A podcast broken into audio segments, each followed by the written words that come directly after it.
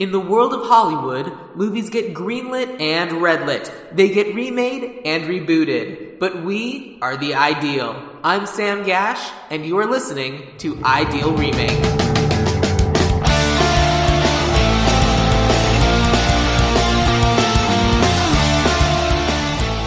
Greetings, podcast listeners. You have been recruited by the Star League to defend the frontier against Xur and the Kodan Armada. Your fleet commander today is Sam Gash, and Special Lieutenant Mario. Mario, tell us all about yourself so that people trust you and follow you into battle. I am a very special lieutenant. I have been training. You're doing great. Mario, tell the people about yourself.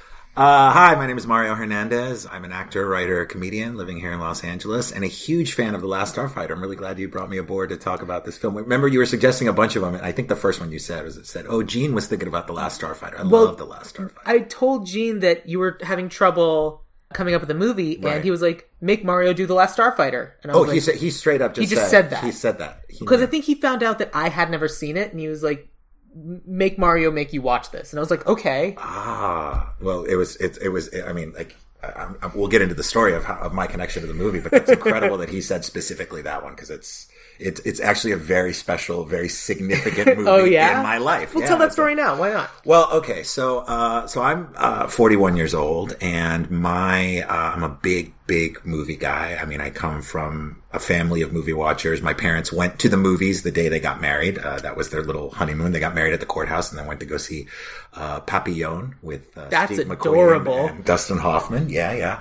And my parents used to take me to the movies very early on as a kid. I remember seeing all the, big Oscar winners as a kid. I oftentimes didn't finish the movie. I would curl up into a ball and just fall asleep in the seat next to my mom. But I saw Gandhi, Chariots of Fire. All the big Oscar winners when I was 5 or 6 years old. Mm-hmm. The Best Picture movies, Terms of Endearment. Those are all movies that I remember seeing in the movie theaters as a young kid. And then my entire life changed, as everyone's did at the time, with the advent of VCRs. Uh-huh. Of being able to rent a movie, and then of course cable TV, but being able to watch a movie anytime you wanted, which was non-existent. And so we, in 1986, after living a few years in a suburb of Chicago, we moved back to Texas, first to Houston for a year and then back to San Antonio, Texas. And my parents moved into right next door to a shopping center that had a video rental place. That's so convenient and amazing. And both of my parents worked. And this must have been, I guess, the school year hadn't started, and I didn't know anyone. There weren't very many kids in the apartment complex. And so what my parents did was, the way video rentals used to work before Blockbuster was simply, transactional, one you pay for it on the spot, was you had accounts. You had a video rental account that you would rent out movies, and then at the end of the month, you paid for however many movies you saw. Oh, interesting. And so my parents, rather than get a babysitter or have me join, Cub Scouts or whatever, just gave me the video rental card and just gave me, free reign. So I would literally... You missed out on some solid Pinewood derbies. I'm sure I did. But in the meantime, I walked over I would walk over to the video rental place and I would come back with stacks of tapes. Oh. And this was also right when we got cable TV. So we had all the movie, the movie mm-hmm. channels, HBO, Showtime and all that. So for a movie, freak like me, it was heaven. So I would literally sit there as a kid. I could make my own food. God, thinking back, I was like 8 or 9 years old, and I could just watch, just bang out 4, 5, 6 movies in a day. And so I saw all of the classics, all of the 80s classics, so The Last Starfighter comes into play because, so I'm Mexican American. My parents are from Mexico. I spent summers in Mexico right on the border with Texas in Nuevo Laredo. And there was one particular summer that I spent with my mom's aunt, my family. And my parents came to pick me up, and I have no idea. To me, it felt like the whole summer, and now they tell me, they're like, well, we didn't leave you there the whole summer. It was just a few weeks. I was like, well, it felt really long. I'm a kid. Concept of time, the whole thing. No idea. I don't know. To me, it, it's all you have is time at that age. And so, among the many gifts they had of toys and tennis rackets and all the fun stuff, they showed up with a bunch of VHS tapes of movies that they had recorded off of the movie channels. Oh, nice. And the very, very first tape, the very first recorded tape I ever had, that's given to me by my parents, was a triple feature because you could fit three movies, 6 hours onto a VHS tape. So assuming there were no commercials? Well, it's cable, so there's no commercial. It's just the straight-up movies. And the three movies were The Karate Kid. Good. Followed by The Last Starfighter. And then The Secret of NIMH, which is an animated... I love The Secret of NIMH. Yeah, Secret of NIMH is great. All three of those are classics. I could do dissertations on all three. Up until recently, the only one of those... Up until this week, the only one of those that I hadn't seen is The Last Starfighter. Really? Because I saw The Secret of NIMH growing up, which is... It was probably one of those things where my parents were like, it's a cartoon, it'll be fine. But The Secret of NIMH's real dark. It's hella dark, yes. You are scared of that owl. Yes, yes. I saw The Karate Kid. I remember that was one of the movies that my dad was like, we're going to sit down and watch this. Because it didn't happen that often, but The Karate Kid was one of them. We watched the first. You should watch it now, by the way, because it's, it's shot, or rather it's located just down the street. It's in the valley. What? He moves to Reseda. What? He moves to Reseda from New Jersey. Oh, I haven't seen that movie since I was 12. You should watch it now because now you know L.A. Yeah. So you know Malibu, you know Reseda, you know all of the locations that are in the movie. You should watch it. Did you watch the Netflix kind of long-run sequel, the Cobra Kai? I've seen a couple of episodes. Looks great. It's on YouTube Red. YouTube, excuse me. Yeah. My understanding is that it's not good, but everyone seems to enjoy it anyway. It's different. It's got a different tone. What it does is because there were many sequels to The Karate Kid. And then the reboot, the remake or whatever with Jaden Smith. I saw the first one with my dad, I think, and then we had the DVDs or we had rented the other two, and I watched the second one, and I just never got around to watching the third.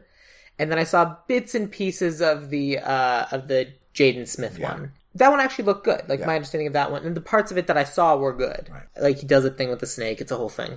Now, before we dive too far into Karate Kid Land, last thing, if you go online, I think it's John Emile is the director, but they did kind of video concept of The Karate Kid, the original, camcorder version, because they film rehearsals, is now on YouTube, and it's almost shot by shot, same actors, but with no budget, because they just kind of got together and they were like, hey, let's shoot this as a proof of concept. Mm-hmm. And it's all the beats in Karate Kid with the same actors before there was anybody, with one or two changes. That's amazing. And it's really great. So it's almost like a fan fiction version of The Karate Kid, but it's all the same people. I will have to look that up. Yeah. When I'm editing, I'll be like, oh, right, good, I can write this down now. Yeah. Since I've listened to everything 5 times.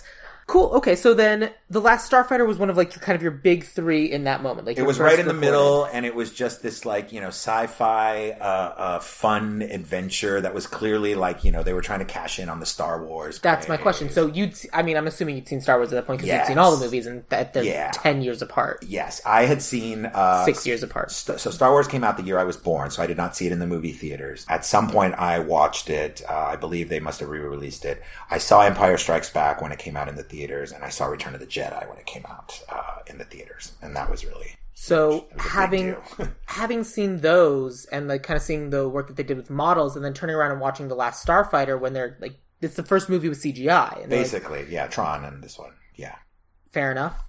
Which is the first one? Because I remember I was watching this movie with my friend Diane. If you want to hear what Diane has to think, listen to the Hackers episode of Ideal Remake. And Diane was saying that this was advertised as kind of the first movie that used CGI. But Tron. Tron is the first one. This one had, I think, the most CGI effects up until that time, and there's up to, I think, there's 20 or 30 minutes of it, according to Wikipedia. It was the first major step. They were clearly clearly saw that this was the future. But at the time, thinking and looking at the graphics, because I remember we sat down and watched, and she was like, "This is an amazing movie. There's no flaws with it. You're gonna really like it." I said, "We'll see." And then 5-10 minutes into this movie, she's like, "I'm so sorry."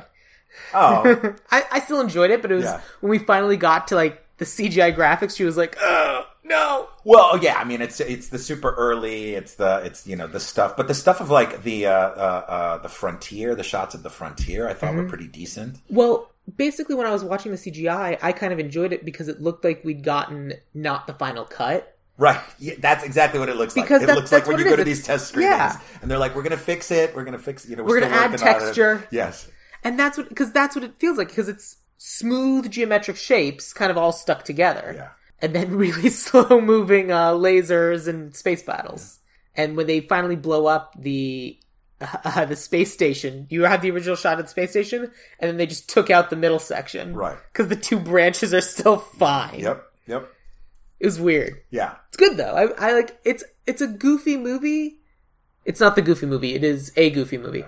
But I don't know, it was kind of fun and simple. Yeah.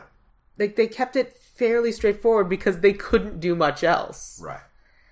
Like there aren't hundreds of fighting spaceships since it's literally enough spaceships that just this one guy can take them down. Yeah. But it's I wonder if that was largely, I mean, that must have been intentional. You know what I mean? They're like, look, we're going to put all of our budget mostly in this new fangled CGI stuff, mm-hmm. which wasn't called CGI back then.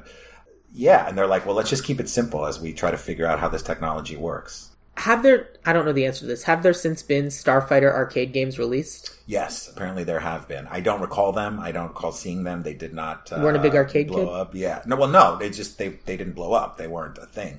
Fair. I think, like the Tron video games, to be perfectly honest. Right. I just feel... But Tron, I feel... Obviously, Tron's a much different thing, and I'm actually surprised it took him so long to come out with the sequel. Tron was like a cultural milestone. I feel like Tron is... The Last Starfighter is very much a cult... I agree with that. A cult movie that only the diehard really... Well, it helps when the concept of your movie is what the turning point is about. Like, Tron is all about going into a computer, hey, look what computers can do. Yeah. And... Because the first real computer-animated TV show is also about living inside of a computer. Is it Automan? It's Reboot. Reboot? What's that? Reboot was it's an animated TV show. It's fully animated, but it's about the... bits and bytes and sprites inside your computer. So it's all these characters that live in a town called Mainframe, and they have to fight the user when a game comes down, and they're basically trying to prevent the user from winning. When did this come out, and what was it on? 90s. I remember it on Cartoon Network. Oh, no. Then Automan is a single season show that it didn't get picked up. It was about a guy who lived with Automan, who was this like computer dude who had Cursor, was his like assistant. Okay. That was just this like, and it was a combination of live action. And kind of like Tron, when Automan would come out, he had like a body, because he was kind of this like hunky dude who had like a sparkly body. What was the TV show where it was the guy, they reference it in the Ready Player One book, where they have a dude dressed up as a robot and pretending to be a computer screen? Max Headroom? Yeah, Max Headroom. Max Headroom was a character in the thing. So say the name of the Automan? Automan. Yeah, it's called Automan. If you look it up, it's Automan. Automan. Yeah, and it's a story about a guy who's like, I don't know if he's a reporter or what he does, but he like pairs up with Automan, who's basically a computer guy. This is so weird. Yeah. Okay, there it is. And it's literally it looks like 1983. Yeah. It looks like someone in a full Tron outfit just hanging out in real life with some other guy. Well, that's what he did. He helped him do stuff. So it was like a combination of like Knight Rider. But yeah, Automan had powers. Reboot's an animated show, so it's the first fully animated show. Oh, sure, first fully computer animated show. Oh, I see. So it looked... Oh, sorry. I thought you meant like, you know, the computer... oh, wow. No, full You're talking computer about animated. When they animated everything. Oh, yeah. That's cool. It's real good, but also at this point kind of a cult classic. Sorry, could I see that? That's an interesting... Is he black? I don't know, but he definitely had dreadlocks. He had dreads. Yeah. This blue man from the supercomputer. From Reboot, from the supercomputer. He's one of the guardians, and he comes to protect Mainframe from viruses. Wonderful. I loved this show. Yeah. I still love this show. Okay, I'm going to have to check it out. If I ever find it on like one of those full, complete series. So when I first got to L.A., I remember going to Amoeba and being like, oh my God, being completely overwhelmed, but I like had no money and no work. And I remember finding the complete series of Reboot and a Transformers spinoff called Beast Wars. And I remember finding like the complete series both sitting next to each other right there, and I was like, I want both of these. I can't afford them. But if they're here now, I'm sure they'll be here in the future. And that was the last time I saw them. I never saw them there again. And every time I go, I look for them, and they're never there. I then later bought Beast Wars on Amazon. But the important thing... And Reboot? I will eventually. I'll get it eventually. It's not a huge priority. Basically, it's like I know that if I buy it, I will watch all of it, and I don't have the time to do that. Sure. So I'm preventing myself from doing that. Good show, though. Okay. But let's talk about The Last Starfighter. Yes. Because by modern standards, I feel like it's kind of a sparse plot, too. Oh, yeah. It's super simple. There's no, like, there's a little bit of mythology, but they... Yeah, I get the sense that for them, for the filmmakers, the special effects was going to be the draw. Absolutely. And somehow if it had caught on, you know, by then Star Wars was a full-blown franchise. Mm-hmm. There had been other attempts to make, you know, sci-fi, obviously E.T., the famous E.T. and Starman debacle. Do you know Starman with Jeff Bridges? The one... where he plays the dead, Karen Allen's dead husband. I'm thinking of the one where Kevin Spacey's wearing sunglasses. K-Pax. I'm thinking of K-Pax. Yeah, that was much later. And we don't know if he's... This one is straight up. He is an alien. In I've heard of it, but K-Pax I've never seen it. K-Pax is kind of ambivalent. Yeah. Real quick, there's a famous story of how there were two scripts at I believe at Columbia. Okay. One of them was called Calling Home, and the other one was Starman. And they wanted to, you know, they thought science fiction was this emerging genre that was starting to pick up. It was moving away from B films, and they had, you know, Close Encounters and Spielberg had done. And so Columbia rolled the dice and kept Starman and got rid of Calling Home or something like that. Something like that. So another studio, I believe Fox, picked it up. They retooled it, retitled it E.T. the Extraterrestrial. Okay. Got it. It's one of those stories. It went into production. Yeah. Both were released in the same year. And, of course, E.T. became the highest-grossing movie of all time until Jurassic Park. And then Starman is a great film. It's John Carpenter, and it's Jeff Bridges. And John Carpenter's never failed before. What could he possibly do? Well, we were doing... I was just going back and looking at our They Live episode. Is John Carpenter still alive? Yes. Yeah. Yes. He just went on tour because he does all the music. He does the music and stuff. Yeah, and he did the music for Hateful Eight. And I still think that's amazing. Yeah, yeah. But he just went on tour strictly with his music. Well, but I think we're missing kind of the big thing for The Last Starfighter, and that is the name of the cinematographer. Because I remember I was talking to Diane, and we were like watching the movie, and I looked back at the screen, and it said, cinematographer. King Baggott, B-A-G-G-O-T. That is the real name, I assume, I don't know, of the cinematographer who filmed this movie. He was the director of photography, Last Starfighter, and Revenge of the Nerds. Revenge of the Nerds. Oh, God, you devil. Tough Guys, vice versa. Gotcha. I mean, these are really like, he lensed a lot of 80s classics, or kind of, you know, maybe not classics, but kind of cult classics. Well, I mean, the two big ones are The Last Starfighter and Revenge of the Nerds. Yeah. I mean, can you scroll down a little more? Scroll up. Beatlemania. Some Kind of Hero. That's incredible. And I mean, I have stories for all of these movies. Some Kind of Hero I saw. But it's this guy with this crazy name. And I remember seeing that and going, who is this guy? I don't know. I just remember thinking he was interested. He filmed American Gigolo with Richard Gere. Yeah. He is, let's see. He's a camera operator. Because that looks like that may have been his first movie. Because he's a cinematographer for The Hand. The Hand is an Oliver Stone movie. Yeah, but either way, I just thought it was interesting. He's just you're right. He is the real star of the film. Because everyone else here's got fairly normal names, and then this guy. Oh, I see. Hey, King, would you come over here and get this shot? That's crazy. Okay. You address me appropriately. So, because The Last Starfighter is a lesser known film, maybe we should talk about what it's about and what it's because I can't imagine everyone is. I'd never seen it, but I was kind of aware of it as a concept. Someone's so good at video games that they get recruited to fight an intergalactic war. And they are the best fighter in this intergalactic war. And that's basically the plot. Yeah. And that's been used so many different places. Right. It's influential on The Matrix. It's influential... Like, we wouldn't have Ready Player One without that. Right. And then Ernest Cline's next book is Armada, which is just this again. The Last Starfighter again. And... Is this before, like, people would be reading a book and would get pulled into the story? Is this, like, before The Neverending Story? It's after it should be right after The Neverending Story. Because, like, Neverending Story, Page Master. Sure. Is always the idea of getting pulled into books. Right. But this is kind of the first getting pulled into media. Like... Yeah. Video games getting used for good. It's not just... encouraging violence anymore. Well, but again, this was well before. I mean, video games were a fringe thing. I mean, you see in the movie, he's living in a trailer park in Arizona or New Mexico, somewhere in the Southwest. Well, near Silver Lake. No, Silver Lake, really? Yeah, that's where they have their makeout session. Yeah, right? The makeout session is at Silver Lake. Yeah. So I wonder. Yeah. I mean, it's also clearly people who live in Los Angeles, and they're like, well, we need a... Do you want them to go hang out at Echo Park, or do you want them to hang out at Silver Lake? Well, look, they can go to Silver Lake. They can go to Silver Lake instead, which is a neighborhood here in LA. Video games were not a thing back then, so the fact that this kid is kind of a bit of a loner.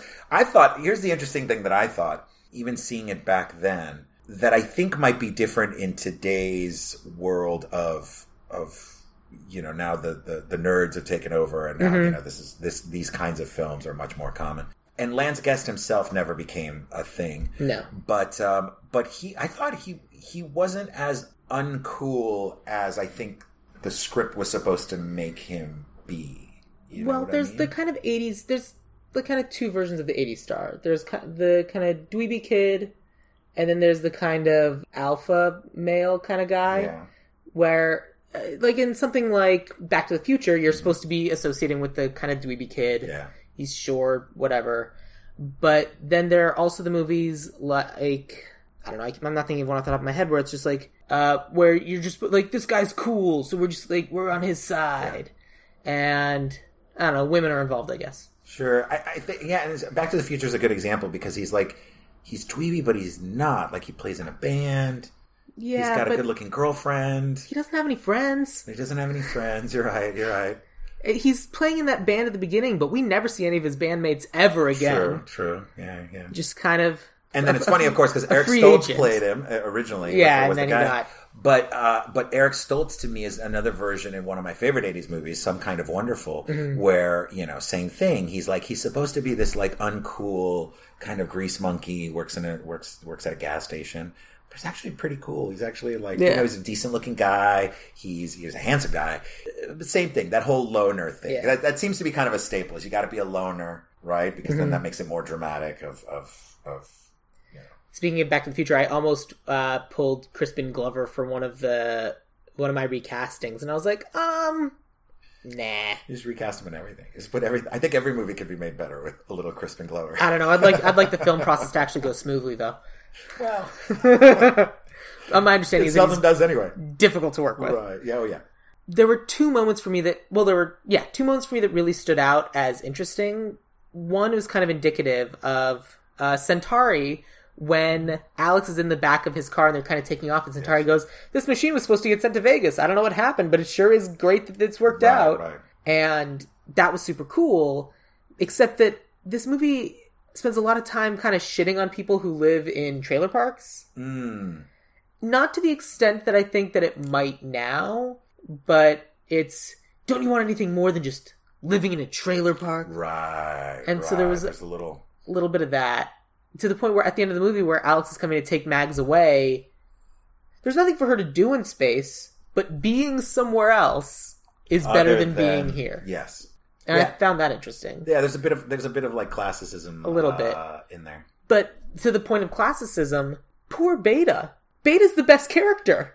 It opens with, I'm here to do everything for you. I'm here to take everything. Well, if you're so good, if you have all of my skills, why don't you go fight? Well, I'm not allowed to. They don't let me.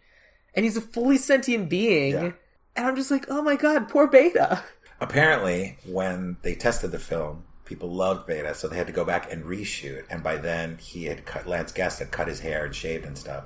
So in some of the Beta scenes, he's wearing a wig, and it's heavily made up because they added a bunch of scenes because people loved all the Beta stuff. Yeah, Beta's the best. Yeah. I still love Beta. But to your first point about the classicism, again, it's I think the thing with the Last Starfighter, which is arguably why it didn't catch on, is that other than I think the young brother saying, what the shit? Yeah. And the scene of the of the mole that was captured and has the laser shot into his head and his head melts or whatever. That was weirdly intense. I was like, are they showing this for real? That's just it. But other than the moment that really got me is when they first pull the cover back on Beta, and it's just like this skin bag guy. He's just going oh, that's pretty crazy. All right, so those 3 moments are the only remotely edgy moments. Mm-hmm. There's no real sense of danger. Which tragically, they're not CGI. Right, which is not the thing that they're focusing on. So I think that's the miss. That's kind of the disconnect. So to your point about the classicism in it, they look down on people in the trailer park, but at the same time they don't, necessarily show anything. They don't have any of the typical stereotypes of somebody gross or, drunk or whatever, mm-hmm. whatever you would associate as those stereotypes. So it's like the movie, I feel like, again, it holds a very special meaning to me because I was 8 years old when I watched it. Absolutely. But the movie doesn't go for it in a way that I think that I promise you, which apparently they are remaking it, and there have been rumors of them remaking it for decades. It's perfect. It's a perfect movie to be remade. It if they really make a more adult, kind of version of it and mm-hmm. really go for it, I think they might have something.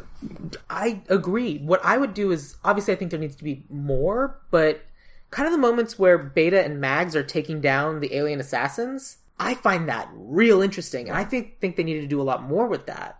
I think that kind of that's kind of your B storyline. Like, the Xur's forces get split between the space battle and then trying to take out the last starfighter on Earth. Like, they do both, and there's a lot more happening. And if Mags and Beta, lead a resistance on Earth trying to, defend and protect... Yeah. It'll make Beta's sacrifice a lot more compelling than, I could have jumped out of the car. Oh, well, you owe me, Alex. Yeah. That's it. And I'm like, but you just jump out at the last second. You'll be fine. Right. But he didn't. And then we just have this weird moment of Mags turning and shouting at this guy, I love you, Alex Rogan. With the feathered hair and the wind blowing from the explosion. Really weird. Not prepared for that. Right. And I remember...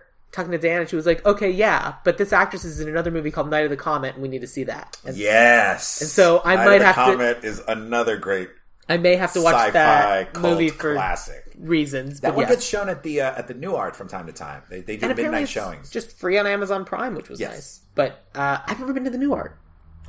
I know! Yeah, everyone... Yeah. It was classic. A lot easier when I lived in West Hollywood. But sure.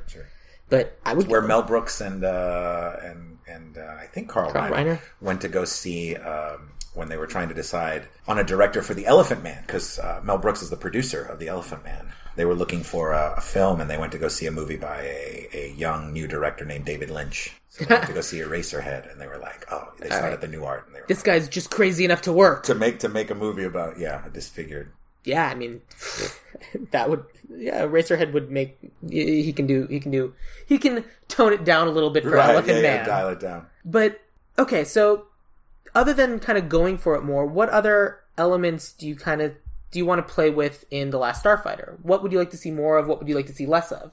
I think in a modern version of it, we would, this could even be the before the title sequence or whatever, before we even get to Alex Rogan, how they capture the mole, for example. So just, maybe kind of fleshing out a little of the parts that you jump into in that you're in medias res with them. I'm good with that. That, we open on a scene where this guy's trying to escape or say, hey, my cover's been blown and there's a big thing. And just as he's escaping, they snatch him. So we're sitting here, we're going, what is this? Who are these guys? And then we cut back to Earth. Good, I like it. And now we see, something going on there. The reason why I think they didn't do that in the 80s was because they wanted to save the reveal of what the aliens looked like. Exactly. But we're past that. The super bald aliens were really weird looking. Well, and that's just it. Again, it's a different time. I think we look at a movie like The Last Starfighter now and go, oh, it's an inferior product. It's not, it's not as compelling as maybe some of the other ones. But at the time, there weren't, but... two science fiction movies coming out a year. And whereas so when Centauri takes his face off and puts his face on... That was like... That said, I thought he was the most interesting looking alien. That's crazy. I loved Grig, the turtle man. Yes. But... Can I tell you something about Grig? Yeah. For years, I was convinced, just because on the quality of the voice, that the guy that played Grig was the guy that played Commandant Lassard on the Police Academy movies. Because of the sound, he just had a very kind of deep sound that I just thought was him all these years. And the makeup, of course, reminds me a lot of one of the other two science fiction movies that would be released in a year, Enemy Mine, with Dennis Quaid and Lou Gossett Jr. And Lou Gossett Jr. plays a reptilian alien. And so, I believe you. I haven't seen it. And so that's kind of the same kind of makeup, the same. I'm trying to see what other things Grigg has done. It's an actor named Dan O'Herlihy. Yeah. And really, this, like, he's known...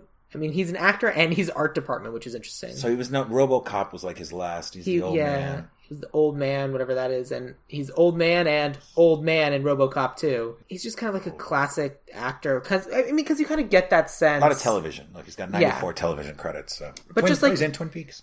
Yeah, he's Andrew Packard, but I don't know what that means. But just kind of like the way he moves around. Because I feel like he kind of suffered from that. Well, they can really only see my eyes. I gotta kind of be a big actor because otherwise... But as soon as he appeared on screen, I leaned over and I said, I like him. He's probably going to die. And then he didn't, and I was very surprised. Because the impetus of the movie of him being the pilot and the starfighter, all they have to really do is shoot, was an interesting concept. And where Grigg is kind of shouting, aim this way, do the thing, was very, very video gamey, very not peppy in Star Fox. Do a barrel roll. Right. And I loved it, and I like that concept a lot. Now watching Future Man, in Future Man, they do it a little bit better because it's literally those two characters shouting slogans as they're fighting. Right. Combo! Super punch! Right. To watch actual people do that when they're not cartoons is ridiculous, and I love it. Yeah. And I think that's because it makes the video game aspect of it real. That's a thing that they do for whatever reason. Yeah. Wait, sorry. It makes what video game aspect of it? Well, in video game aspects, like as they're kind of guiding you through what to do, they're like combo, shoot for the throat. The throat is a vital point. Okay. Aim for the weak spot on the hull. Well, that's how it turned out, but I don't think that's why they did it because again. It was too early for that. That wasn't a thing back then. Back then they were standalone. There certainly weren't there weren't very many multiplayer games. I think it's not a multiplayer thing, it's a single player thing. Oh, right. Well, but there were you're talking I'm talking single player. The game tells you? Because you're just responsible for shooting. You're not flying. Right. And the pilot is the one that is kind of saying, here's what you need to do. He's explaining the game to you as you're going through it.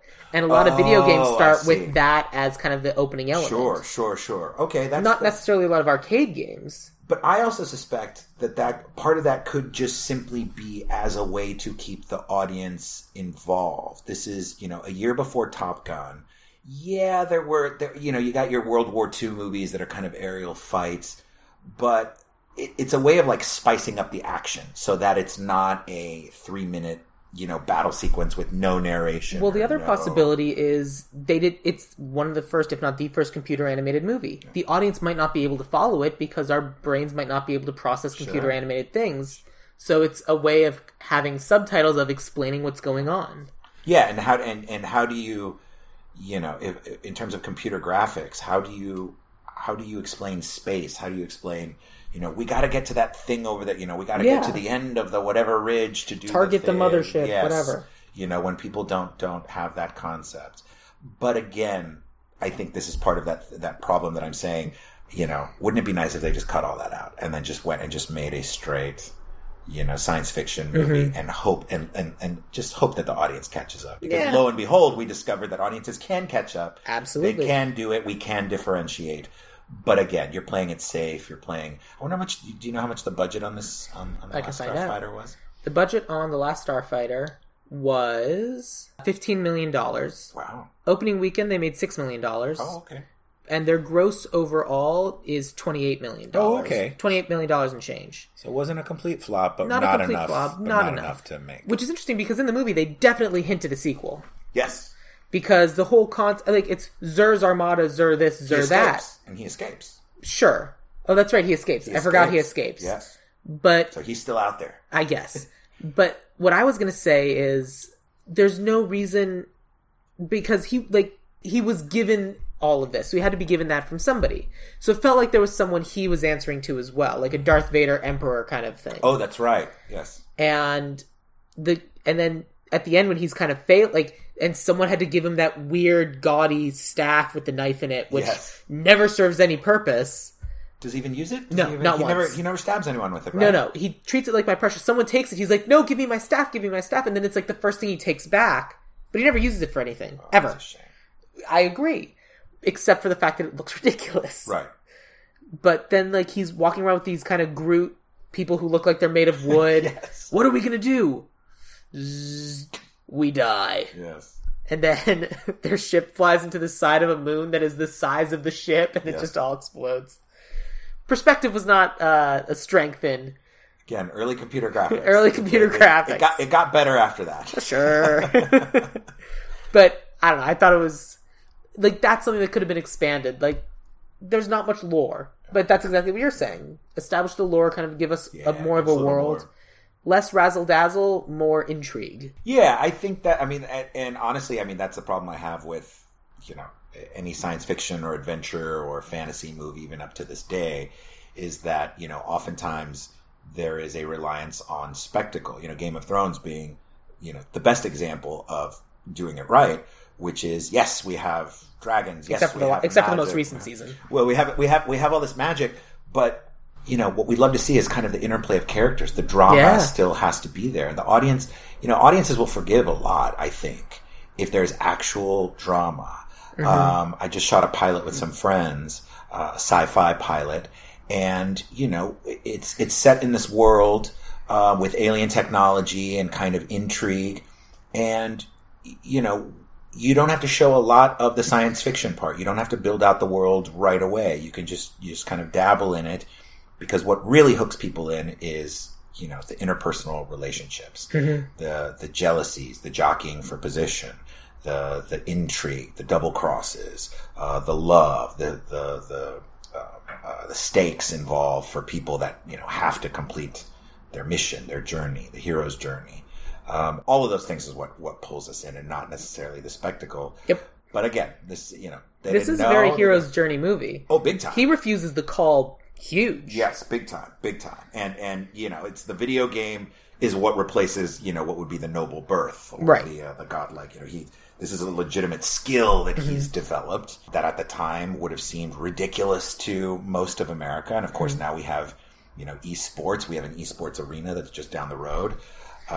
It's a, you know, now it's a thing where we acknowledge that it's an actual genuine skill. Back then, I mean, that's kind of the absurdist concept of this movie, is that a kid who wastes his time playing all this. I mean, like, you know, again, in that shorthand of looking down on someone, what can be more pathetic or more on the fringes of society than a kid who wastes his day playing video games in a trailer park, hanging out with his girlfriend at Silver Lake. At Silver Lake, he could just go drink beers. Yeah, and just get all makey outy. Yeah, get makey outy in a sleeping bag.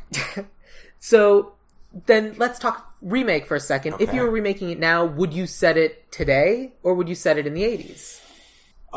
We're keeping the concept of the video game. Yeah, it's a video game. I think so. That is because I have a pitch for you if you don't necessarily have an answer. I don't necessarily have an answer. Let's hear the pitch. So my pitch is I would set it today, because I always think like you want the audience to connect to the people who are similar to them, and also that hair is ridiculous. I think it lowers the stakes a bit if people know, like, again, that idea of just like the absurdity of video games. Like we hold video games in very high importance. But now, I would still put it in a trailer park, and I would still have it be an arcade game, because I would still have Alex going and playing that video game and be like, dude, just go play these other games that are way better. He's like, nah, I really like this one. Okay. And I really like the idea of it's a super old arcade game. Yes. Got sent to them, got given away.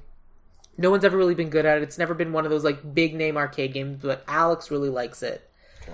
Alex has kind of been maintaining it and keeping it up to date. Okay. And eventually, for the first time anyone's ever done it, Alex beats the game. And maybe Mags has kind of like gotten into it too. And Mags is always like, I'm never quite as good as you, Alex, but I'm going for it. And Alex finally beats the game, and the game breaks. And Alex just wanted that high score, wanted to take the picture, put it up on the internet, show people that it could be beaten. And so Alex goes in, climbs inside to try to like fix the video game and kind of like repair it and please save the high score, please save the high score, please save the high score, and is crawling deeper and deeper into the game to fix it. And then the entire game shuts down. And the game is what fires up and takes out into space. And then the screen like shows the reverse, and that's when we meet Centauri. I don't think and Centauri needs to pick Alex up in like a space Uber. I think the machine itself takes Alex into space, and we get Alex there, and then we actually meet Centauri for real, and that's how we kind of enter the world. Because, and we get to this fight literally as they are about to lose. Not because there was a spy or this or that, but because their last hope was sending these video games to Earth to try to find someone, and they didn't. It failed for 30, 40 years. Yes. These arcade games existed in the world, and they were giving up because it was their last hope of finding someone. Well, they sent it to Vegas. You're not going to find an intergalactic hero in Vegas. No. And then eventually Vegas gave it away because they replaced it with a machine that actually earns money. Right. That could literally be their words. And they gave it away to some trailer park. Now, all of a sudden, they're like, we actually have someone. And all of a sudden, these people, these aliens, are filled with hope that all of a sudden their hero is finally here. Someone has finally come to save them. And Alex says no. Because that's ridiculous. Why would I risk my life for a bunch of people I've never met, a society I've never met? Can I please go home? And then we go back and we find out that, like, when it took off, it left behind a beta unit, like, a digital rendition of whatever. Sure. It scanned Alex and then took off. And we meet Beta, we go back, and then that way we are able to have the split screen of Beta and Mags and Alex in space, and then we kind of, like, have the big battle and fight. That was my pitch. I like it. I'm going to tweak it a little. Great. Love it. I would expect nothing less. The beta part I love. I love, like, him being scanned when he's inside the machine, and then all of a sudden out of the side pops out this, like, little, like, rubber ball, like, boop.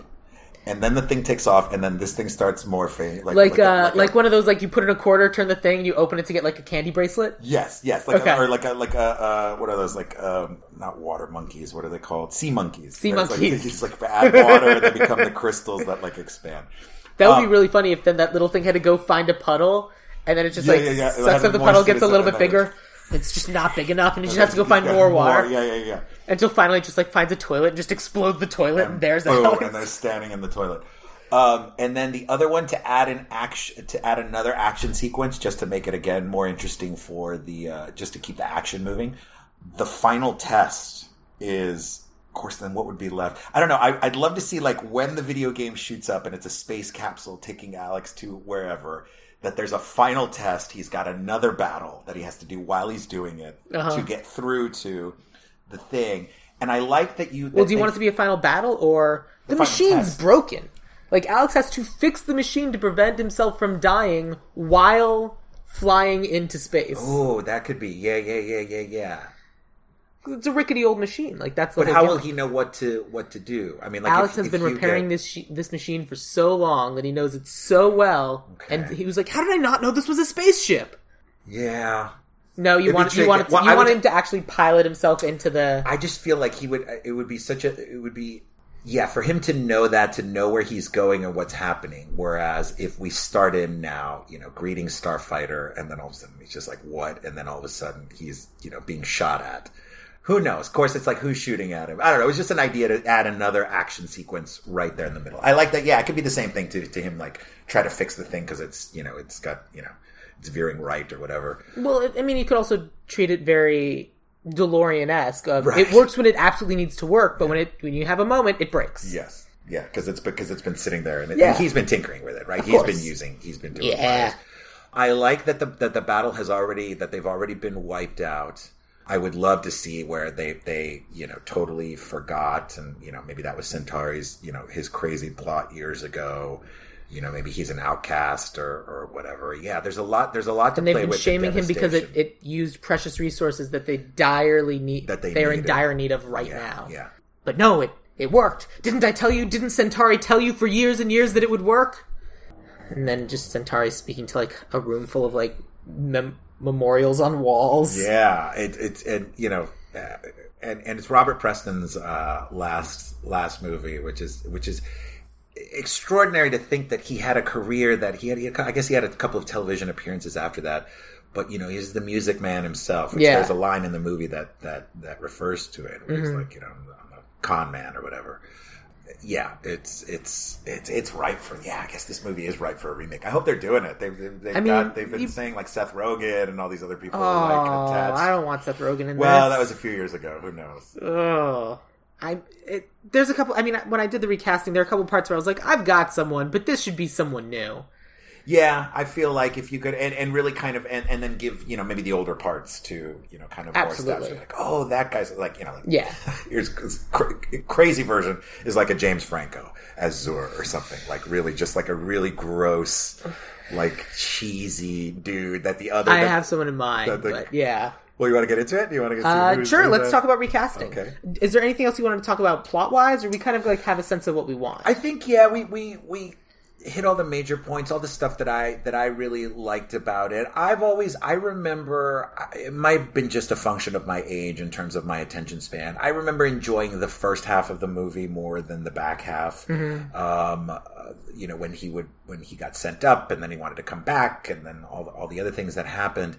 I don't remember much about that's like, when the decisions final... are being made as opposed to just at this point following the numbers. Right. Yeah. I get that. And I know which is why you go back and forth between what's happening in space.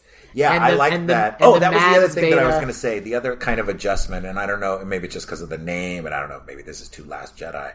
And the really kind of crazy, really crazy version of rebooting it, or the alternate version, is to make Max the Last Starfighter.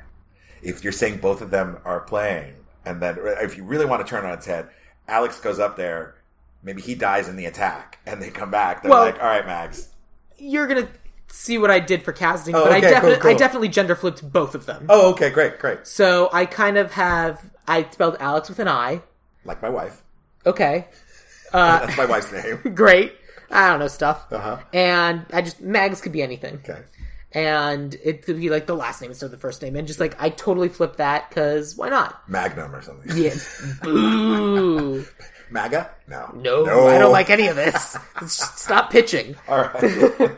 And like, and that way you kind of have the, I never liked the idea of just like, I'm just playing video games and nuts to you for not believing in me. But no, it's more like, no, you are better than me. That's awesome. I keep trying to be as good as you, Alex, but I'm just not. And I just think it's awesome that you're cool with this. You want to come hang out? Okay. No. But I also could totally see, because at the end of the movie, why would Mags go with, there's nothing for her up there. But this way, it gives kind of the writer the option of, well, now male Mags could be another Starfighter, or I could totally see just a dude falling in love with a robot version of his girlfriend. Wait, so Beta is... Let's say Beta lives, hypothetically. Okay. And so, like, or maybe they both go up and Beta's finally allowed to be a Starfighter. Well, I mean, I imagine there's 100 Betas up there. Yeah. You can make as many Betas as you want. Good! Let's have a robot revolution. Okay. Robots are people too. Okay. But I don't know, because that's a different movie, but okay. Yeah. But basically, like, it gives them a reason to go up, and like it, I like the interaction of the dude and the robot lady, and just like kind of like, because like I could totally see, it's a weird science. Because there's the moment of like Beta not having any idea how to interact and being like super super weird. Yes. And then Mags kind of still being into it, and I don't think that would happen, because I feel like a woman would be a little bit more like, no, you're being something's weird off. Whereas a dude would have no idea. Dude would be like, I don't care, babe. Yeah. Hey, babe. Hey. Is it that time, babe? Yeah. Yeah, you're saying a bunch of weird shit, but like, whatever, I'm cool with it. Yeah, kind of. Can you give me another beer? Basically. But whatever. That's the writer's problem. Sure. But that was my pitch for casting. But yes, let's get into casting. Okay. So. Is this my paper? I don't know. Oh, I don't know. Did you bring a paper? That's just a blank piece of paper if you want to make notes. That's great. No, you have a paper. I want a paper too. Okay. Even though my paper has nothing on it. So, I mean, let's start with Alex. Since I did a gender flip, let me tell you who I had. Okay. I have Jessica Parker Kennedy, which I don't know if you've been watching the latest season of The Flash. No. Okay. She has been in other things as well. Let me pull her up. She's in Time as well. Oh, okay. This is the actress. Okay. She was in Black Sails. Oh, which my friend created. She's a babysitter in Deep Murder, Another Kind of Wedding. Okay. She's in 50-50, but she's kind of like been around for a while, but then like she's kind of doing the CW TV show thing now. Sure. She's in Colony. She's in the Lethal Weapon TV show. A lot of different things. Okay. And the reason why I cast her is because... she in The Flash, she kind of plays kind of this high energy, enthusiastic person, And that's kind of what I wanted in Alex, someone who's not just kind of giving us the blank face, oh my god, what's happening? Like, this is so cool. What's going on? You're aliens? That's so neat. Tell me everything about that. Mm. And someone who's enthusiastic, and then like you get to the end, like, so will you help us? No. Are you kidding? No, I'm not going to die. I just think this is neat. This is an alien thing. No, I got to go home. Yeah. I've got like stuff to take care of. And I find her a compelling actress, and I find her super fun. I think that she's ripe for being because it is a new, it would presumably be created into a new franchise. She'd be a good lead for a new franchise because she doesn't have one going in. She has kind of the sci-fi chops, and I don't know. I just think she's fun. Great, no, that's a good choice. Who did you have in mind for Alex? Well, I think just kind of hot actors right now, and I don't know if it's just because his other movie just came out, but someone who's a bit of a blank slate. You want the blank slate. I kind of want the blank slate. It allows you to kind of have more fun when we see the fun beta version of him. Lucas Hedges, for whatever reason, interesting, jumped out. Not for any particular. It sounds like you're way more enthusiastic about Jessica than I would be about Lucas. But again, just because that kind of just a kid living in a trailer park somewhere who's got. I could totally see Lewis Hedges playing the kid living in a trailer park somewhere. Yeah. I mean, those are the kinds of roles that he has been playing. Yeah, yeah. But he always kind of strikes me as like the high drama actor. Sure. No, I'm not saying he would accept our offer. Okay. I don't know. If someone comes up to him with like a franchise like this and like a big blockbuster movie, you'd have to be. Yeah, I think when we get to the filmmakers, then that might be. Yeah. That'll be the hook for much of this. But I think that it's kind of a pairing of our Alex and our Mags, and so who would you have for Mags to be paired with Lucas Hedges? To be paired with Lucas Hedges. It's so hard to not imagine Mary Catherine Stewart, to not want that kind of just really kind of beautiful. Someone really. I mean, now we're talking crazy time. I mean, in terms of a movie that could not.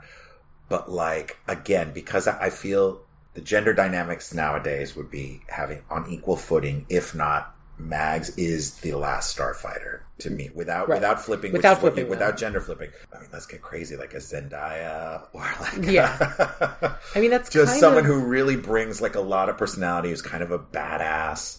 I almost think too, given again modern dynamics, I think the romance, which is why I think that one shot of her, I love you, Alex Rogan, seems kind of a little out of place. Is because other than... it is, but yes, go on. Other than the establishing part where she shares in his frustration about not getting into school at the beginning, the love story seems kind of shoehorned. A little bit. I can see that. I think that the drama is this.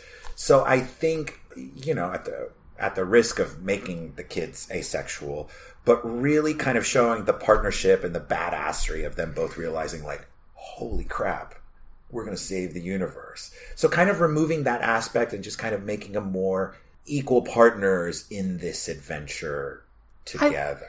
I like the idea. I certainly thought that the kind of shoehorning in of, well, I'm going to go to college and get away from all of you guys was another classism thing. But I also kind of like that this wasn't a story about getting the girl, like becoming an impressive guy in order to get the girl. Right. The girl's already been, quote unquote, got. Yeah.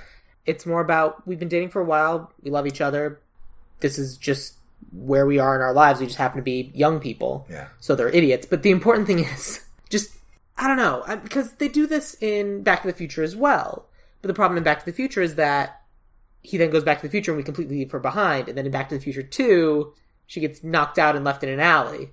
So it's not an adventure of 2, it's still just the adventure of the one. And I kind of like the idea. I don't necessarily want to send her into space because then we lose the premise of it being the last Starfighter. Then it would be the last Starfighters, and that would be the sequel. Right. That would be the James Cameron sequel. Sure. Walk in, last Starfighter, $, right. Underline it twice, leave. Thank you very much. Yeah. But that's what it is.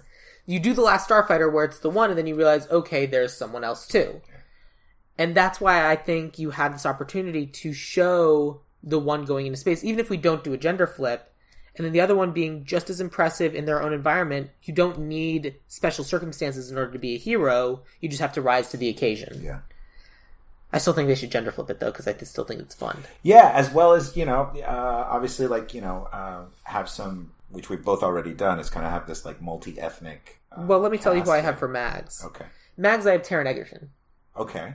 Because he plays the He may have aged out of it by now, but yes.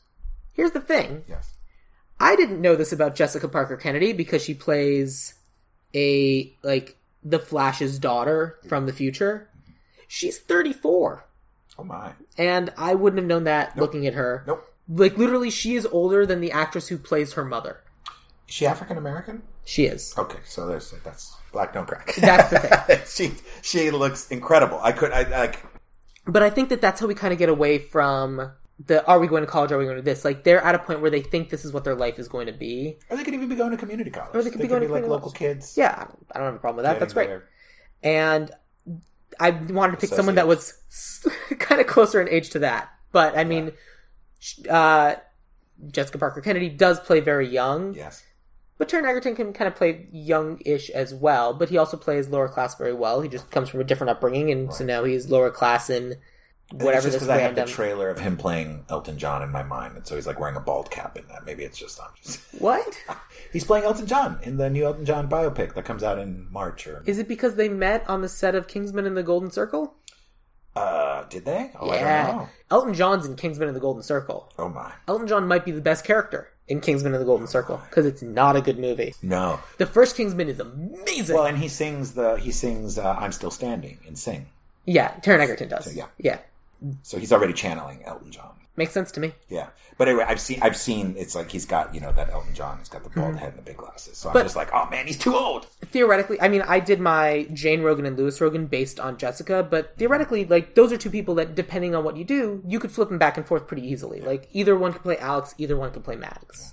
Yeah. And that's kind of what I wanted to go for, because they're both action people, they're both sci-fi people, and they're both... Well, now you got me thinking, I'm like, maybe I can go like an all-Hispanic...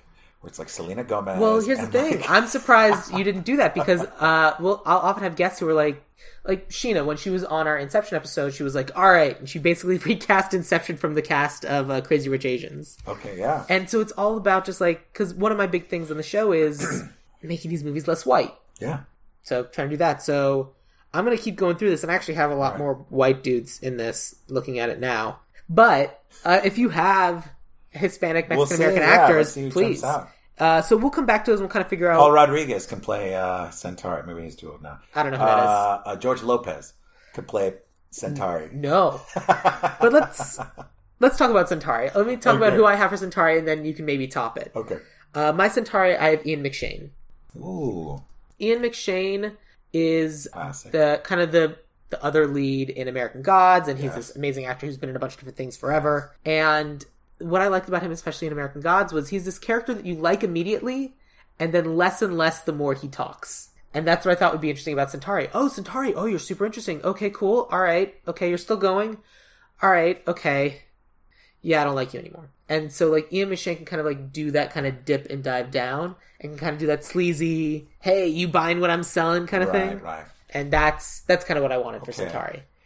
So with that in mind, who do you think? Well, I'm going to stick to my just off the cuff kind of a George Lopez because I think I would want people to read Centauri as, okay, I see why nobody takes him seriously. I see why he's the grifter or the con man. Okay. So that could build in kind of, and not to say George Lopez is like that. George Lopez can play that. He can play kind of a wisecracking guy that, you know, nobody takes seriously, and then this is his one in a million shot that actually pans out. And maybe it surprises even him. He doesn't even expect it. Yeah. I'm not as familiar with George Lopez's filmography as I would be. How many times does he play something that isn't himself? Oh, well, that's just it. He doesn't have to. He can... Because most of the things, it's as himself. Oh, as absolutely. Himself. Yeah. No, I think he can play himself. I think he can. I mean, that's you want Centauri, like you want whoever it is. I'll look at the screen and go, George Lopez. Sure. I borrowed his face. Anyway, my name's Centauri. I think that Right. I mean, it just depends on how broadly you want to make this. And I think to kind of honor the spirit of the original, there has to be a bit of a kind of a hook in it. Again, we either have to go, full dark, intense thing. Right, which I don't think either of us wants to do. Or just do the kind of happy-go-lucky, plucky version. And because Centauri doesn't make it, although he reappears at the end, right? He ends up not dying. He's so like, maybe I just had to go unconscious while my body healed itself. Right. And we're like, cool. What does that add? What is that? What's your point? Okay. The screenwriter was like, you know what? I'm not going to kill him off. We can't kill the Music Man. Exactly. We got Robert Preston, a legend. Yeah, we can't just not. Yeah. So all right, fine. I'll let you have this one. Goofball George Lopez comes in as Centauri, and he's a con man, a hustler. Nobody takes him seriously. The audience won't either. All right, I'll let you have that. And we may not need to. He may not need to be taken seriously. He could be the one kind of comic relief. I mean, if anything, he's the one person who should not be taken seriously. Yeah. But someone who should be taken seriously but is inherently goofy is Greg. Yes. So who do you? Again, you don't have. So I'll tell you who I have for Greg. Okay. My Grig is Charlie Day. Ooh. Because the way Grig is set up in the movie, it's someone who's really good at acting with their eyes, but then has a bunch of crazy motions and all these different things. Okay. But then is weirdly knowledgeable about stuff. Yes. And that's kind of what Charlie Day's whole shtick is. Right. And also because I think it'd be really funny to have Charlie Day and then have it be not recognizable as Charlie Day. Okay. Because you're covering him up in Turtle Power. In Turtle Power, he does. Yeah, he's very, very turtley. That's good. I like that. Who would I have? Well, see, you went younger than the actor that played Grig to be. Yeah, I mean, the age doesn't matter. No, it truly doesn't. But it hadn't even occurred to me. I'm thinking it's... When I was talking with Harry about making Fantastic Four, the thing, you can make them any age. Right. It doesn't matter. Oh, of course, now you say the thing. Now I'm thinking Michael Chiklis. I like Michael Chiklis. Yeah, I mean, but he might be too physical for the role. You're right. Someone who is probably more, someone who doesn't get outside that much. Yes. Ooh, someone who doesn't get outside that much? Can we then, this might be the one where I gender flip, and it doesn't matter because it's an alien. Maybe this alien has 6 genders or whatever. Yeah, look at you gender norming in other species. Yeah, sorry. Forgive me. Wow, let's go with the, oh man, why am I blanking on her name? She's wonderful. What's she been in? Saturday Night Live. Kristen Wiig. I want Kristen Wiig. Kristen Wiig Grig. Kristen Grig. I get it. I'm very proud of you. I think she could do a lot. She could pull a lot of pathos from the role and really just kind of talk about her life kind of wistfully. Talk about her 6,000 children and the cave she lives in under the ground. Yeah, and really kind of humanize the struggle, right? The as the resistance to the Xur and the Kodan Armada. To create a her family's living underground. Her family's been decimated. We can always switch up the backstory. Sure, but to really make that connection. And even provide a little bit of mentorship to whoever the Alex or whichever Alex. When this whole thing started, I used to have 6,000 kids. That's terrible. What happened? How many do you have now? 2,300. 2,300. That's less than half. And I can only make so many when I get back. And I keep calling Bobby 34 by Bobby 32nd's name. He's like, Mom, he's gone. Oh. You have to let go. Oh. That's brutal. Yeah, that's brutal. It really is. It's dark, but it's funny. It could be Kristen Wiig, if only because I want to make that joke. Kristen Wiig, just so we can make that joke. So wait, so maybe I'm misunderstanding. I thought we were just pitching. We're deciding one or the other? Yeah. Oh, we're recasting the movie. No, I get that. That's why people come in with casts, so we can talk about who they have. Oh, and so I would be fighting for mine versus yours. Well, I think some of yours are better. To be honest, we're going to be sticking with my Alex and Mags, but that's why I'm going with George Lopez and Kristen Wiig. Yeah, well, we got to have star power in there. But all right, so we have Enderon and Xur. So it's a father and son, sort of, but they're weird alien people. So I cast weird actors. Okay. Because Enderon was the old guy at the beginning going, Here's what's happening. Thank you, Starfighters, for being a... Oh, he's the guy. He's the dad. Yes. The crazy old guy. Yes. Like, for whatever reason, on IMDb, he's listed first. Okay. I don't know why. Probably just in appearance. He probably appears first. He might be some previously famous dude. Okay. He doesn't. All right. Like, he's in, like, two scenes. Okay. And then he has the scene where he's, like, talking to, like, the space hologram head of his kid. Yes. But because they're father and son, and I cast a couple of weirdos, for Ender and the old guy, I cast Kevin MacDonald, who is Kids in the Hall. Okay. And he's also Pleakley. No, I'm this guy. And he's... That's interesting. I feel like Kevin MacDonald has the hair of Xur now, doesn't he? A little bit, yeah. That's great. Yeah. Also, yes. Yes. But... What if he played both father and son? Well, the son that I have is an actor named DJ Qualls, who... Oh, I know DJ Qualls. Oh, you don't know of course. Yeah, okay. Yeah. I know him from Scrubs, but he was in Z Nation, Man in the High Castle, Jim Jeffries' show. Wait, you have him as Xur? I have him as Xur, yeah.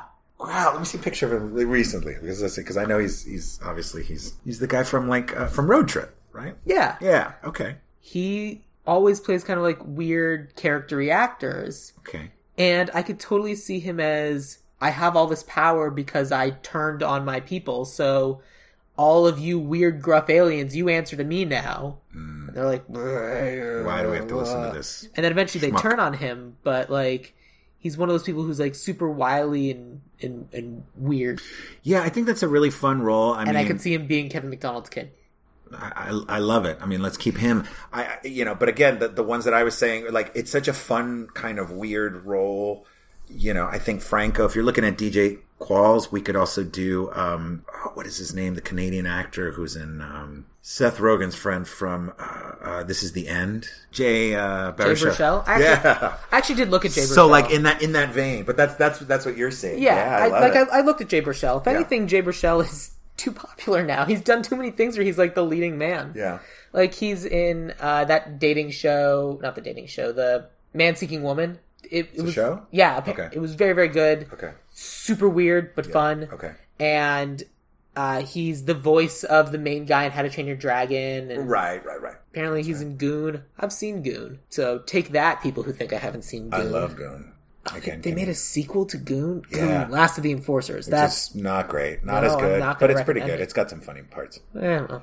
But he's got dragons. He's the dragon guy. Yeah, he's the dragon guy now. RoboCop. Yeah, I don't recommend that. It's supposed to not be very good. I haven't seen any of the remakes of all those 80s movies. So I didn't see Total Recall. I didn't see RoboCop. Well, because the problem is a lot of them aren't very good. Right. I mean, the pilot episode for this podcast is RoboCop. And our concept is great. Like, if you want to hear a good episode, that's a good one. The new RoboCop? Yeah. Go listen to our RoboCop episode. Because I really like what we did for that. But... We could do Jay Baruchel if you prefer. No. DJ Qualls, I think fits in. So again, going back to this idea of tone, where do you see it? Here's the way I feel about the way action movies can work. They can either be the dark action movie, a la like Logan, or this or that, the other thing, and there's a place for those. That popped into my mind. Yeah, and those movies can be really good. And then there are the movies that are kind of like the bright and colorful Marvel action movie. I kind of put this more towards Marvel. Okay. That's certainly where my taste lies. But also, there are some movies that I think work for dark. So Starship Troopers, you remake it dark. Right.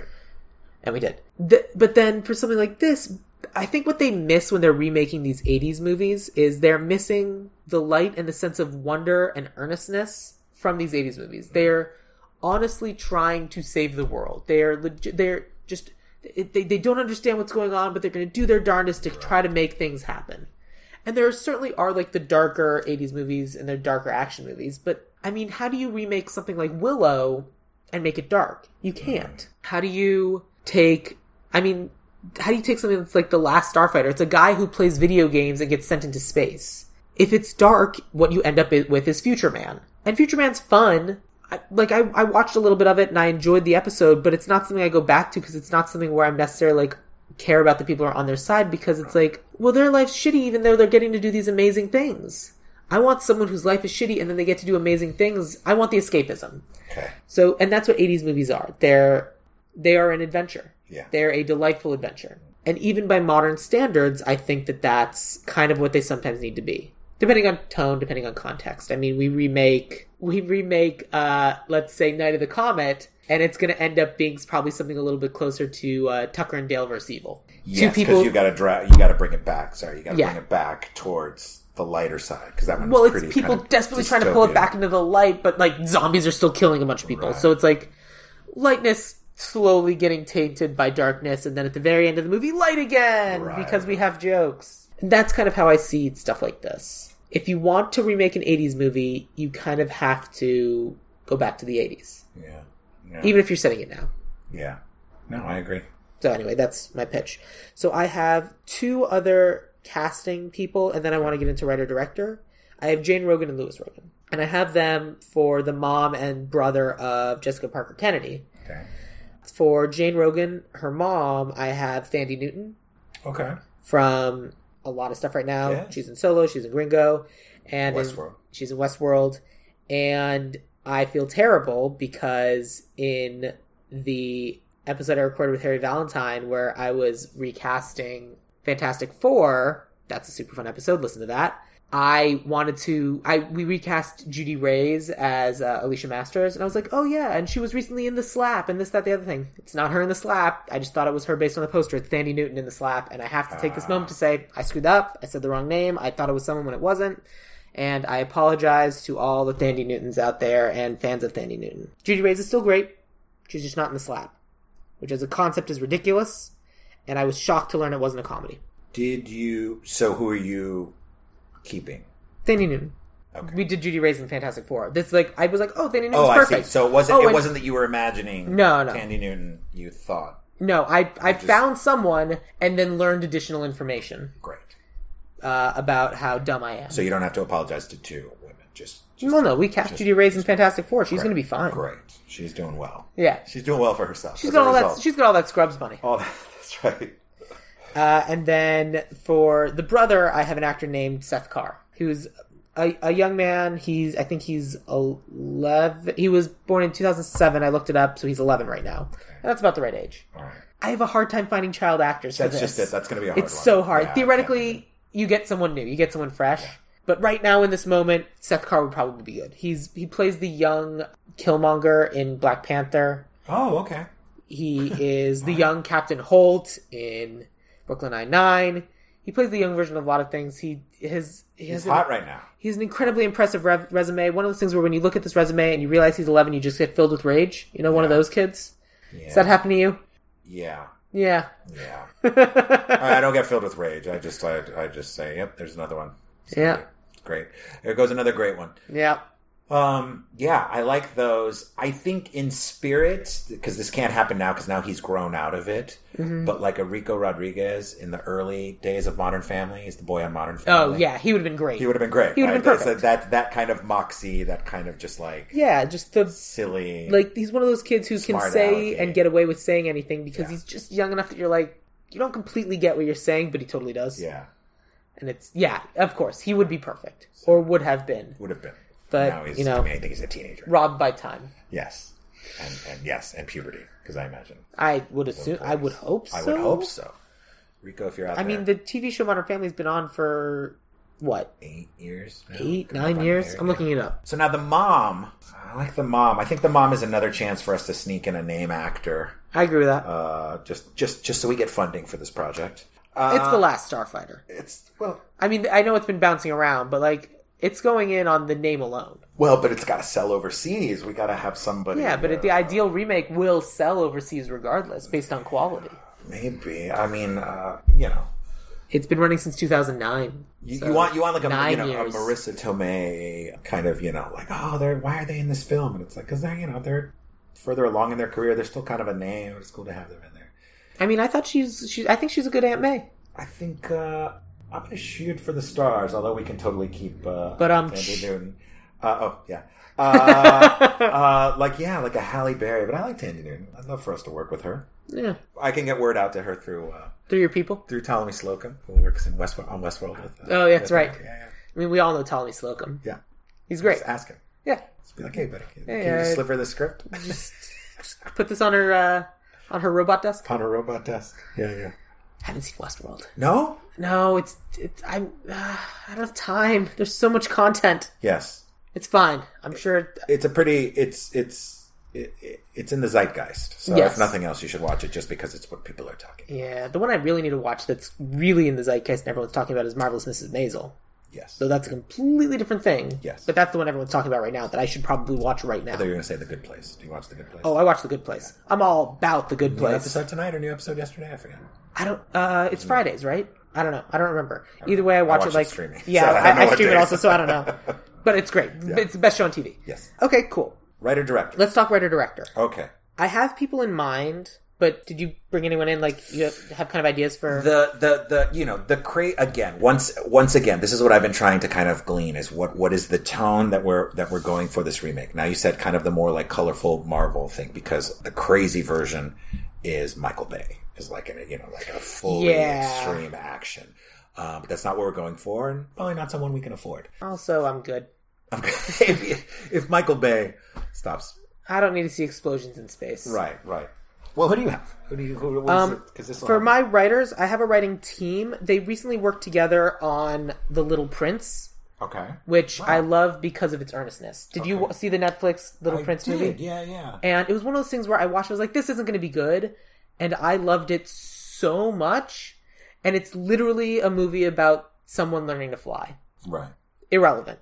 But I just thought it was a good tie-in. Yeah. But the writing team is Irina Bringle, who worked on Little Prince, and she also wrote Box Trolls, which is another movie that should not work and is amazing, and I love it. It's so good. Bob Persichetti, who is Little Prince, and he also did Into the Spider-Verse, and of course, those are all animated. But... that might be a good way to get it made. I know that happens a lot. That happens a lot with directors, like a Brad Bird, where it's like guys that are... they're animation guys and they're just looking for their big break in the live action and something like this, which of course we're not going to have as much animation or CGI, or maybe not CGI, but like animation as the first one. But you're going to want someone that has that sense of whimsy. And my thought writing wise, and again, someone who's kind of aged out of the role, but if we had someone about 8 years ago as an Alex Rogan, someone like John Boyega, would be Joe Cornish, who wrote and made one of my favorite films, Attack the Block, which is same thing, kind of unlikely heroes fighting aliens. Attack the Block is a tremendous essential film. Aliens land in the East London housing projects, and so they have to fight them off. This group of ragtag kids fights them off. I mean, he definitely is the right kind of writer for this. He's not. I thought he worked on The Last Jedi. I was like, no. That's oh man, now I'm blanking on his name. The guy, Rian Johnson. Rian Johnson, yes. It's just like all Rian Johnson. But the kid who would be king. Wow, he wrote and directed that. I just saw the trailer to that. That's interesting. And honestly, Joe Cornish is probably the sort of person that you would want to get. Yeah. I always like trying to get the low rent person. Like, hey, let's talk about this person, and then we probably end up replacing them with the fancy person. But he did Ant-Man. He did The Adventures of Tintin, Attack the Block. Mm-hmm. These are the sorts of movies that lend to a writer like this getting the job. Yeah. I think he does the action, he does all those sorts of things, and he probably would end up getting it. Yeah. Maybe he could also be my submission for the director, so I'm curious to see who... Well, my director is Jon Favreau. Great. Of course. And the reason why I have him is because he has the earnestness of Chef, the kind of the action of Iron Man, and all that crazy CGI Disney nonsense, because there's going to be a crazy amount of CGI in this movie. Yes. And so those three kind of we should mention because he did Jungle Book and Lion King. Yes, yeah. Jungle Book and Lion King, and I like Jungle Book. Yeah, I'm sure Lion King will be fine. I'm sure, it's going to be awesome. I like Jungle Book because it's a new movie as opposed to Lion King, which is the same movie again. Yes, by shot. Yeah, and so I'm not going to see it. Yeah, I totally going to see it. All right. Lion King was a big one, right? I mean, I love The Lion King, but if I want to watch that movie again, I have the DVD. I'll just go watch that movie again.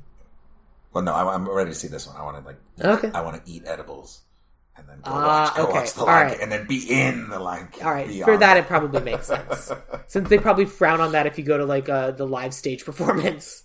No, I've done that too. Oh, okay. Yeah, all right. Yeah, no, that was great too. Okay, good. The puppets and it's it's all around you because I've seen that one and that one's super cool. Yeah.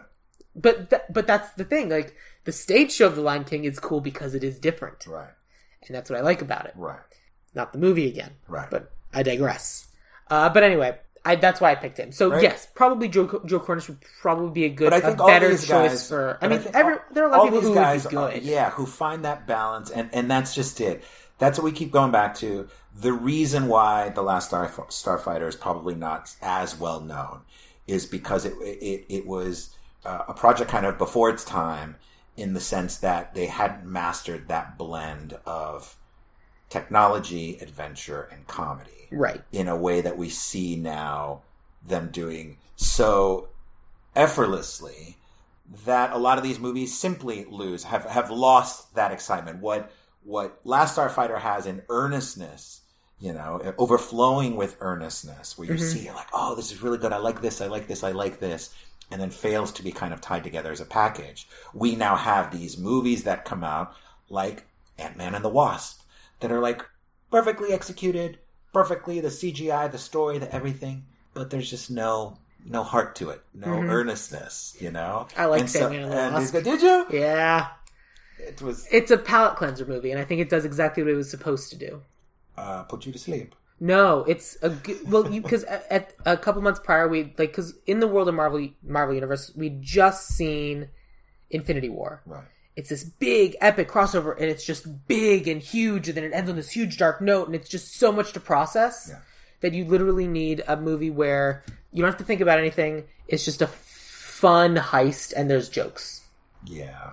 You didn't want that. No, I didn't see that. There was nothing fun about it. The heist was by the numbers. There was nothing. There's not a scintilla of intrigue or tension. I thought it was super fun. Doesn't matter. And I should also say that those aren't my kinds of movies. Oh, they're totally my kinds of movies. Yeah, but as an example of something that, and again, I could give you about 10 other examples of movies that came out this year that are geared toward this kind of genre.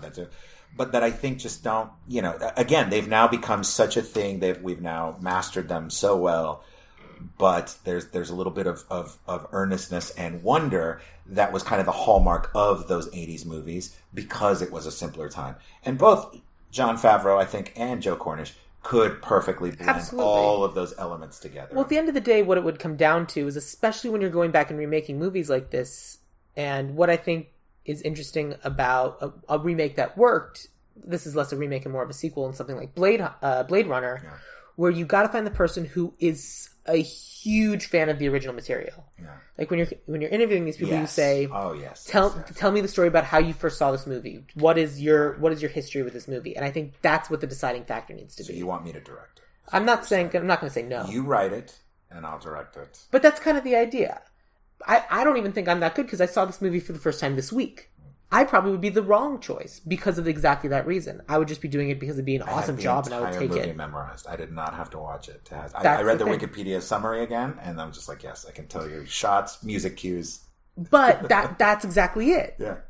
But not necessarily but that's a good idea for the writer and for the director. It's someone who loves the source material and wants to glorify the source material as going, well, that's that. Here's what we're going to do. RoboCop. Right. Because that's the problem with RoboCop. Yeah. With the RoboCop remake and with probably the Total Recall remake, which I haven't seen either of those, but that's my understanding of them. Yeah.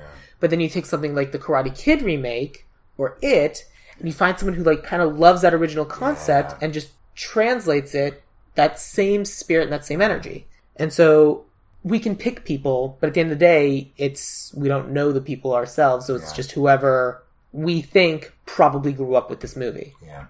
So, Irina Bringle, Bob Perchetti, Jon Favreau, Joe Cornish, who do you think is more likely to have grown up having watched The Last Starfighter? Probably Joe Cornish. He's just nerdy enough to have done it. He's nerdy enough, although Favreau is the age, because I think he's a little bit older than me, so he would have remembered it he would have grown up with it. Joe Cornish is younger than me, I believe. Joe Cornish is 49. Oh, what? I thought Joe Cornish... How old is Edgar Wright? Edgar Wright is younger than Brits. Edgar Wright is 44. Wow, I know nothing about the Brits. I thought they all seemed younger than me. Jon Favreau's 27. No! Okay, he's 52. There we go. I knew he's the elder statesman of the group. But, that's good. But even still, you kind of want someone around your age. Yeah, so, someone like Joe Cornish is probably good. Joe Cornish, he's right in the sweet spot. All three of those guys. Four of those guys. All right, cool. Then let's go with my writers, and then let's go with Joe Cornish to direct. Yes. since he'll probably end up doing some rewrites anyway. That's right. Yes. Like, they do the first draft, and then someone else comes in and kind of does the... Oh, and believe me, if we hire Joe Cornish, then Edgar Wright will probably get, like, an uncredited rewrite as well. I mean, I'm not opposed to that. Edgar Wright's great. But let's... Speaking of Ant-Man. Yes. Let me do a walkthrough of... the cast that we have. So our Alex Rogan... wait, let me do the music. Da, da, da, da, da, da, da. Am I going to have to pay for this? Uh-oh. Never mind. Just kidding. So our Alex Rogan / Beta is going to be Jessica Parker Kennedy. I love it. Mags is going to be Taron Egerton. Yes. Grig is Kristen Wiig. Grig, Kristen Wiig. Enderon, the old guy dad one, is Kevin MacDonald. Xur is DJ Qualls. Centauri is going to be George Lopez. Jane Rogue... And it just... Okay. So the gimmick in the first movie is Centauri pulls off of his face on this handkerchief. Yeah. How will George Lopez remove his face? I mean, it's a bandana. He's Mexican. I got a bandana in my back pocket right now. Well, I was going to say, like... I mean, you could do, like, tie his face on with a bandana. Yeah. But, like, do you have him just... Like, the whole face comes off, all gets put on with, like, he's wearing so much makeup that it's just makeup, and that's what it is. And, like, you have someone come in and do layers and layers and layers of makeup, and that's how he puts on the face, and then you take all that makeup off, and he's an alien underneath. Oh, I see. Maybe. Or maybe it's, like, connected to his hat, if he's got one of those, like... I've never seen George Lopez ever wear a hat. Well, he's wearing a hat in this one. Okay. He's got the, you know... He doesn't have to. Mexican man hat. That's what someone in the 80s would wear. What does an old Mexican man wear on their head now? Hats. Okay, if you we say still so, wear hats. I mean, you say that, but who even owns a hat? Men. Boo. Hipsters. There it is. So Centauri will be hipster George Lopez. Jane Rogan is Sandy Newton. Lewis is Seth Carr. Our writers are Irina Bringle and Bob Perchetti, and our director is Joe Cornish. Oof, I would see this movie. Yeah. I would totally see this movie. Good. What an ideal remake. Yeah. So Mario, thank you for being a guest. Is there anything you'd like to plug and promote? Thanks for inviting me. If anybody hears this in the next month, I'm going to be hosting the New Year's Eve extravaganza at downtown LA's Grand Park, which is the park that's in front of City Hall. This is my 4th year, I think. I think I've marched to there before. Yes. Great. As far as City Halls go, LA's is a great one. I mean, Grand Park is wonderful, and I love the people that work it, so they've invited me back. We have, we usually have about 65,000 people, which intimidates people. They say, like, oh, I don't want to go if it's that many people. But the fact is we cordon off entire city blocks and however many hundreds of acres. 6,335 will be over here. 2,811 will be over here. Another 10,288 will be over here. There's plenty of space for everybody to come on down. It's the largest New Year's party on the West Coast. We get, 65,000 plus. We'll probably get a bigger crowd this year if the weather cooperates. And it's fun. It's 2 stages. We say that although the sun, it's no longer raining and the sun's out. No more rain in LA. But yeah, it's got, we got 2 stages of entertainment, DJs, bands, food trucks. So if anybody wants to come on down, it's free. It's metro accessible. It's alcohol free, but people, find ways to enjoy themselves. So drunks find a way. Yeah. All right, good. And so how about social media? Do you have social media people? Yes, follow me, please, on Twitter, Instagram, the same handle. It's Cinemario, Cinemario, Cinemario. And yeah, I have a movie blog called eatmoremovies.tumblr.com.